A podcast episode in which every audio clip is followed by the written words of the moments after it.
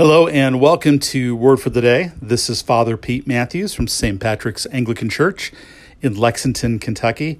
And on today's Word for the Day, we continue our series looking at the church. And we're still thinking about metaphors. And today the metaphor is body. The church is the body of Christ. Now, this is a metaphor um, that kind of is used in two ways in the New Testament. Um, I'm going to talk about the second one mostly, but let me mention the first one. Um, the church is like a body in that it has different functions. So next episode, I'll deep dive into that. That's First Corinthians twelve, thirteen, and fourteen. Paul says the church is like a body in the same way that a body has all kinds of different parts that have different functions, but it works together to be one body. The church is like that. But in Ephesians one, and this is where I want to camp today, um, he uses the body metaphor differently. And um, so let me um, d- read it here in um, in Ephesians one, twenty-two and twenty-three. Saint Paul writes, and he put, this is Jesus or the Father, he put all things under Jesus' feet and gave Jesus as head over all things to the church, which is his body, the fullness of him who fills all and is in all.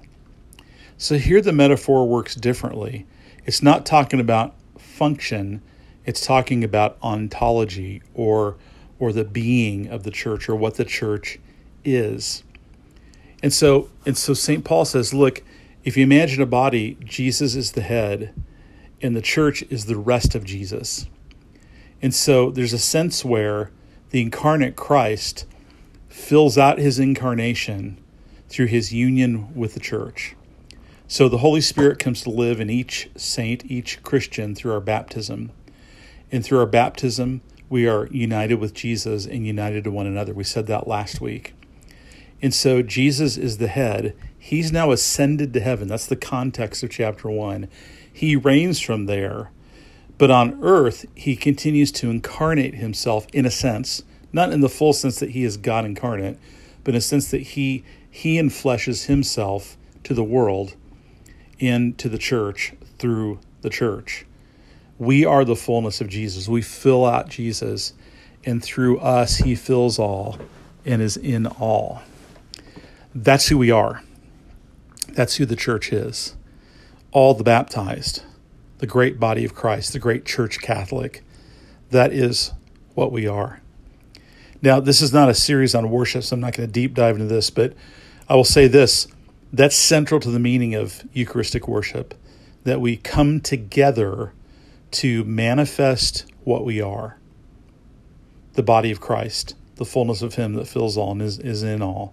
And so we receive his presence through the word and the sacraments and we're made to be one body in him. We look at the altar and we see the bread and the wine and we see, especially in the bread, who we are, all the pieces of wheat coming together into one loaf to make us one body in him. And it's not here a description of our different functions. It's a description of our of our core nature, that who we are is who we are in Christ. But notice it's not primarily who I am in Christ, it's who we are in Christ. It's true that I have an identity in Christ, but that is subservient to my identity in Christ in the church. I'm in Christ with the church. I'm body to his head. I'm a piece of the body to his head. So we as the church present Christ to the world. We manifest Christ to the world. We show Christ to the world. We do it through our worship. We do it through our community and our the way we love one another as a household, as a family of faith. We do it as we grow in Christ. We do it as we live as pilgrims in the world pointing to Christ. Um, that's another way to talk about mission, where we humbly and graciously love and serve those who don't know Christ, and as God gives opportunity, invite them to consider Christ. Um, in all that, we are Christ to the world. You've heard the famous prayer of Saint Teresa of Avila, Christ has no body now but yours, no hands, no feet on earth but yours. She's riffing off of this text. So if this is true about us, if this is true about the church, and of course each parish is a local expression of this one reality. This isn't just something I experienced in my local parish. This is true about me and all the baptized. then this really reinforces the idea that um, you, you can't have a relationship with Christ without being part of the church. I mean, yeah, can, can you technically end up in heaven and never go to church? Sure, the guy on the cross beside Jesus did. But that's a reductionistic point. The norm is to follow Christ is to follow Christ in the church. The life of discipleship is life in the church, because together we are the body of Christ who makes Christ present in the world. Um, this is so rich. I'd encourage you to open up Ephesians one and sit with it and, and really let this whole sweep of the chapter take you to these last two verses, because with the backdrop of God's eternal purpose and his eternal goal to unite all things in Christ, what happens is this text shows us how the church, all the baptized, the church, are at the very center of God's eternal purpose.